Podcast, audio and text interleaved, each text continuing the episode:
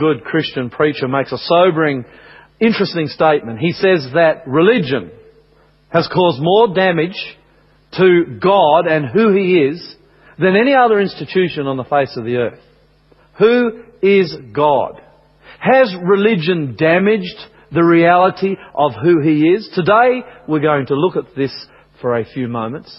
As we open our Bibles, I hope you're challenged and I hope you leave this message, this teaching, this topic being brought closer to God and the reality of who He is. God bless. I am an atheist Christian. That's an oxymoron. Oh, I like that word oxymoron. It doesn't make sense. How can you be an atheist on one side, not believing in God, and a Christian on the other, a Christian who claims they do believe in a real, live God? I am. As I stand here before you this morning, I am, I am an atheist Christian and glad to be so. What do I mean? Well, let's open the Bible. Let's go for an adventure and find out. Dear Lord God of the heavens, we come before you this morning and we ask you to be here in this place. Move through me, move through the people, and I pray God through your Spirit that we'll be all drawn closer to you and into your marvellous love. Thank you, Jesus, for hearing us in your name. Amen. A survey was done recently in Europe. Europe, which was once a Christian continent, which now really is basically non-Christian, a secular place. In this survey, they asked two very interesting questions. And it was done right across Europe, right across Western Europe. The first question was this. Do you have an interest in religion? I wonder what you think the percentage of those who answered yes to that question would be. Do you have an interest in religion? Do you know that when they tallied up the results, that over 90% of Europeans said, we have no interest whatsoever in religion. In fact, those who were doing the survey came back and said that the people, as they answered that question, were quite hostile. They talked about how barriers went up immediately. It seems that Europeans today in 2006, 2007 have no interest whatsoever in religion. 90% of them. That's almost the entire population. Now before they could move away, wondering what the surveyors were doing asking them these questions, they asked a second question. And the second question followed on, on, from the first. The second question was, do you have, do you have an interest in God? Now remember, 90% said they had no interest whatsoever in religion. The second question, do you have an interest in God? Different question. For many of us, we may think that it's very similar. Religion, God. For many of us, we can't separate the two. But the question, it was a simple one. Do you have an interest in God? Would you believe that when they tallied up the results, that the results flip-flopped? Whereas 90% said they had no interest in religion, 92, listen to me, 92% of Europeans said they have a deep interest in God. Can you believe it? 90% no interest in religion. 92% have an interest in God. It seemed to me as I looked at that survey and as I look at the culture and the society, as I look at Australia and Sydney, the country and the city that I live in, that I see a backlash against religion, against organised religion, but that backlash does not necessarily translate into a backlash against God. Interesting. My father used to say to me as I was growing up, and I think my father is a wise, wise man. He used to say, Lloyd, if you want to understand the other side, stand in their shoes, stand in their moccasins. And for a moment, you who are here in the church, you who are watching this on television this morning, who are Christians, I want you to stand in the moccasins. Just for a moment, I want you to stand in the shoes of those who are not Christians who live in our society. Perhaps that, that is the majority. I want you to stand in their shoes for just a moment and let's have a look at a snapshot at what non-Christian, secular people out in society are seeing when they look at Christianity. Perhaps they see a church. Perhaps they see a movement that is wrapped with pedophilia, pedophile priests, pedophile pastors, pedophile teachers. What does that say about Christianity? What does that say about religion in the 21st century. They see Christian churches fighting over issues. And it's in the papers. It's, it's on the radio. I listen to it on talkback radio most days. It's, it's on television. They see Christian churches fighting over issues like ordination of women and homosexuality. They see the hypocrisy of many of us who call ourselves Christians. They see churches, and I hear this all the time, and I work in the community. I'm talking to people every day who are neither Seventh day Adventists or Christians. And they see, they see the church as a money grabbing institution. In fact, one of the questions that often comes to me when I'm talking to people who are not churchgoers, who are not Christians, is do you give offerings to your church? Do you pay tithe? And when they say it, you can see by the look in their eyes that they're suspicious of a church, of a religion, of an organisation that would ask, that would dare to ask for their money. Stand in your neighbour's shoes. Stand in the shoes of a secular non-Australian and see what they are seeing when they look at Christianity, when they look at religion. They see a church that has a wealth mentality. Oh, come and join us in this church. You join us in this church, you will have wealth, you will have health, you will have success, you will have prosperity. And most of the people out there in the world have the sense to know that that's just not true. And yet from pulpits all over Australia and all over the world, that's what we're preaching, that's what we're teaching, and it's what people are seeing. Oh, follow God and you'll be successful. They know it's not true. But we're having a look at a snapshot of what our secular, non-Christian brothers and sisters see in us. They see doctrines that don't make sense. You've got to be good to get to heaven. Or they see a God who's in charge of the world who allows death and chaos, crime and terrible things. Or they see a God in Christianity who is a harsh judge who wants to do nothing but judge them and send them to eternal hellfire. People I want to tell you it's a fact. You stand in their shoes and you can see why. People are turned off religion. Oh, but praise God, praise God, they haven't turned off Him. People perhaps are wiping away religion, but they haven't, praise God, wiped away God. if they haven't wiped away God, it still gives God a chance in their hearts and in their broken down lives. People have turned off religion but they haven't turned off God. Oh, I have a friend, his name is Ty Gibson. Well, he's not really a friend. I know him a little bit, but he's someone I admire very much. He's a preacher. He travels the world preaching about the love of God, and I tell you that he unpacks the love of God. He explains it and he shares it with people better than anybody I've ever heard. And so I like to listen to his sermons, and I had the opportunity just last weekend to go into the Sydney Entertainment Centre and listen to Ty Gibson live, and he told a wonderful story about how he was on a plane. And he sat down next to this gentleman on the plane, and he began to talk to him, and Ty Gibson loves to share his faith. He loves to share his love of Jesus Christ with others. And he's talking to this guy, the guy quickly works out that Ty is a preacher, and he looks across at Ty, he recognizes not just that he's a preacher, but that he's a Christian preacher, a man who believes in God, a man who claims to have Jesus in his heart. And he looks across at Ty, and he says, I'm an atheist. Well, Ty looks back at him and he says, well, he says, I've always wanted to, to, to meet an atheist. He said, why don't you tell me a little bit about this God that you dislike so much?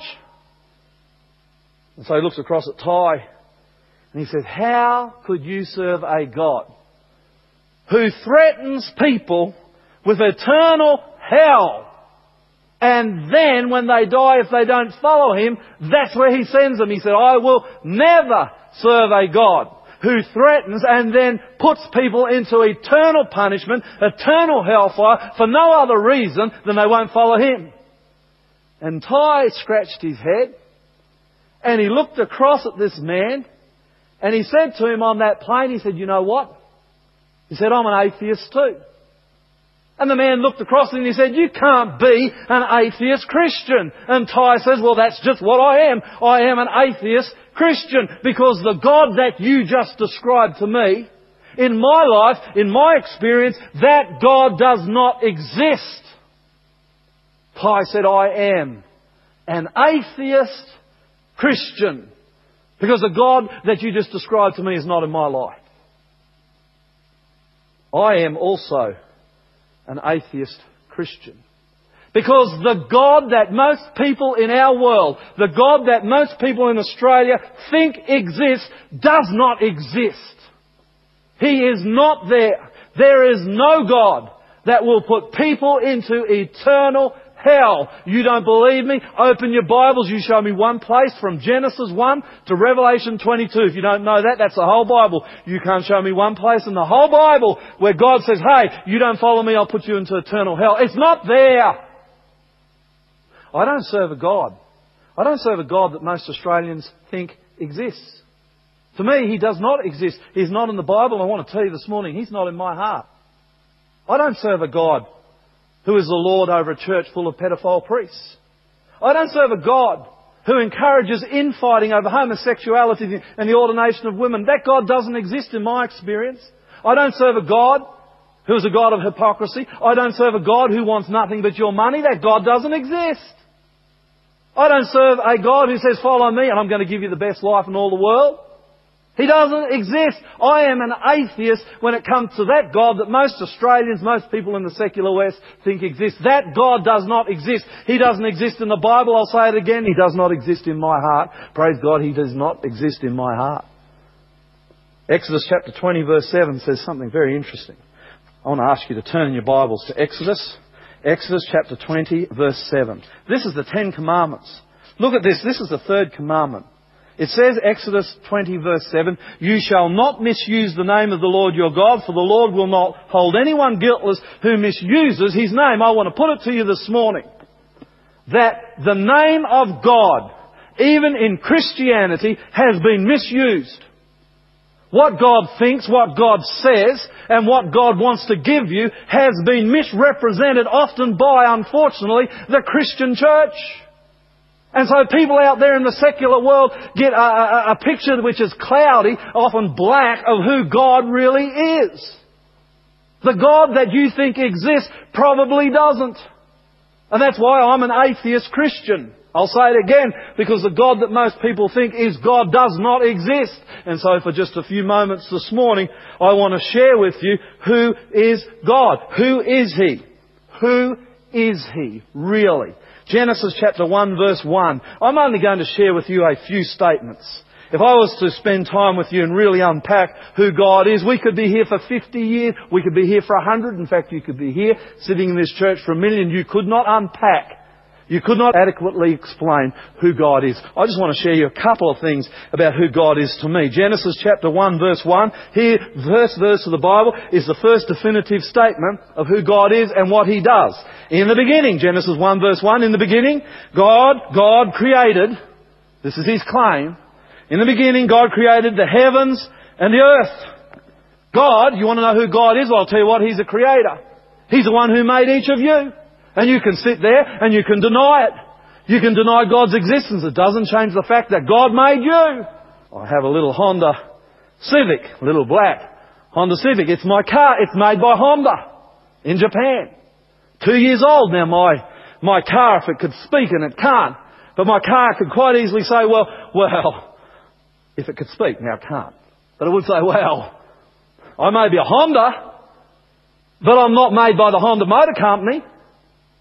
That's ludicrous. It doesn't make sense, but that's what we do. Oh, I'm a human being, marvelously made, wonderfully put together, but I wasn't made by God. Well, you can say that until the sun refuses to shine, until the stars fall down, and Jesus comes back. You can say it, you can say it until the day you die. It does not change the fact that you, you, whether you like it or not, Praise God to me, you are made by God. You want to know who God is? He is, He is the creator of all life, of every planet. God is the one who is the author. He is the one who made it. Well, there's our first point. God's the creator. Here's another one. Who is God? He says in Revelation 1 verse 17, do not be afraid. God says, I am the Alpha and the Omega. He's saying, I am the first. He says, God says, I am the first. He says, I am the last. In fact, if you look at the original language there, God is saying, I have no beginning. God says, I have no end. Now, I just want to tell you something that might confuse your mind a little, but it's the truth. God has always been. You go back a million years, God was there. You go back a trillion years, God was there. You could go back a billion, billion, trillion, million, gazillion years. God's always been there. He is pre-eternal. He has no beginning. No matter how far you go back in time, no matter how far you go back in the history of the universe, not of this planet, which is probably only about 6,000 years old. No matter how far you go back in the history of this universe, there has always been God, and that's why He says, I am. He says, I am the Alpha. He says, I am the Omega. I have no beginning. I have no end. Now, now, I can imagine having no end. Because I think about heaven and I think about living with God for eternity and that's where I'm headed through God's grace. But I cannot, I cannot begin to comprehend no beginning. Why not? Because everything in my world has a beginning. Look around you, look around you in this church. Look around in your lounge room. Have a look at yourself. Have a look at everybody you know. Everything, everything in your consciousness, everything in your experience has a beginning. Except God. No beginning. No end. I tell you, if He must have no beginning, no end, He must be awfully, awfully wise. 1 John chapter 4, 1 John chapter 4 verse 16, the Bible says, God is love. Oh, there's no sentence in all the Bible that better describes God than that one. God is love. It's a reality. God loves you. He loves you with a deep love. He loves you with a high love. It is a low love. It is a wide love. It is a love that knows no end. You can't know how much God loves you. Oh, when I became a father, I remember when my little daughter, she's eight now, my oldest daughter, Hannah came into the world. As I looked down into her beautiful little blue eyes, my heart, my heart melted. I had never experienced in my whole life love like I had for this little newborn baby that God had allowed me to have a part in creating. Oh, the love was strong and it was instant. And I guess I experienced how deep that love was was when she was three years old. I was on holidays up at, up on the central coast here in New South Wales, Australia. And we were in a shopping centre, Tuggerah Shopping Centre, a big shopping centre, as we have here in Australia. And you know, I lost her. And I lost her for over half an hour. And I tell you, when I lost Hannah, Oh, everything in my being cried out for her and I frantically searched that shopping centre from one end to the other looking for my lost daughter. I didn't say, oh, she'll be okay. I didn't say, oh, she'll look after herself. She was three years old. And she was my daughter. She was flesh of my flesh, blood of my blood. I loved her, I still do. And I went after her and I would have searched until the end of my life if I hadn't have found her. Because I love her and when we go missing from God, when we don't serve Him, when we don't belong to Him, when we live in darkness, God goes after us and He'll keep searching for you and He'll keep calling you until you come back to Him because God loves you and no matter what you do, no matter how far you walk away from Him, no matter how dark is your life, you cannot drive the love of God away from you. And the love of God is calling you as you sit in this church this morning. And the love of God is calling you as you watch this on television. And it will call you, it will continue to call you until there is no breath left in your body or until Jesus comes the second time. Oh yeah, God is the creator. He has no beginning, He has no end. He is love. And I want to share just one more wonderful point about this God with you this afternoon. Matthew chapter 11 verse 28, and I think this follows on from the fact, from the truth of God's love for you. Matthew chapter 11, verse 28, this is what God says. He says, come to me. He's talking to you in this church. He's talking to you who are watching this on television. He's saying, come to me. Verse 28, come to me, all you who are weary and have heavy burdens. And God says, I will give you rest. Come to me with your heavy burden, says God, and I will give you rest. Oh, I've said it already today. I work in the community. I work with the people of this great city of Sydney. And I want to tell you as I work out there, I am seeing hundreds, I guess over the last six years that I've lived in this great, great place, thousands of people who are heavy burdened. They are not happy. They have no peace.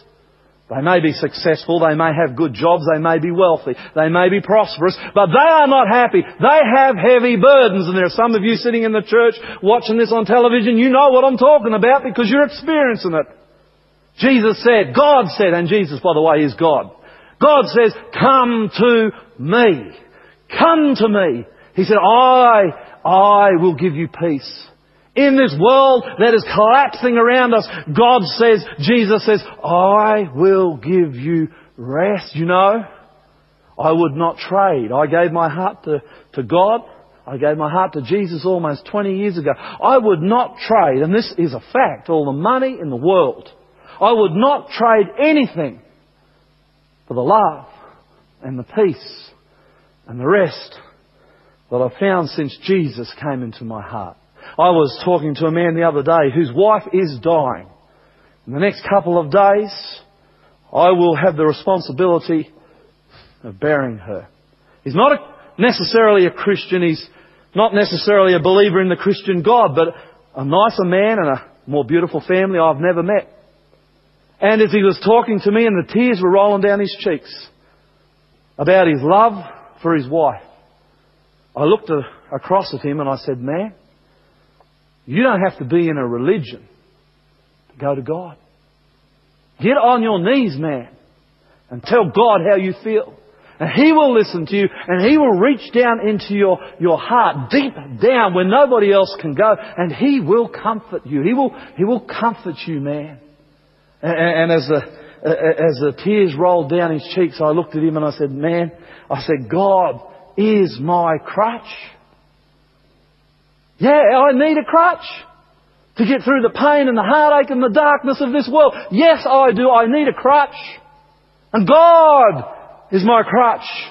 He lifts me up in the pain. And He comforts me in the darkness and He leads me to the light. God, God is my crutch.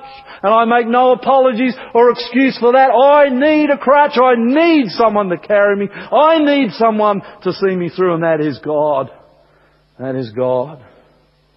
I am an atheist Christian.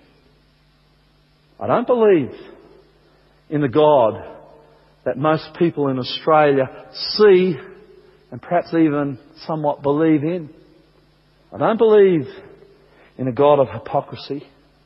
Don't believe in a money grabbing God and a highly judgmental God.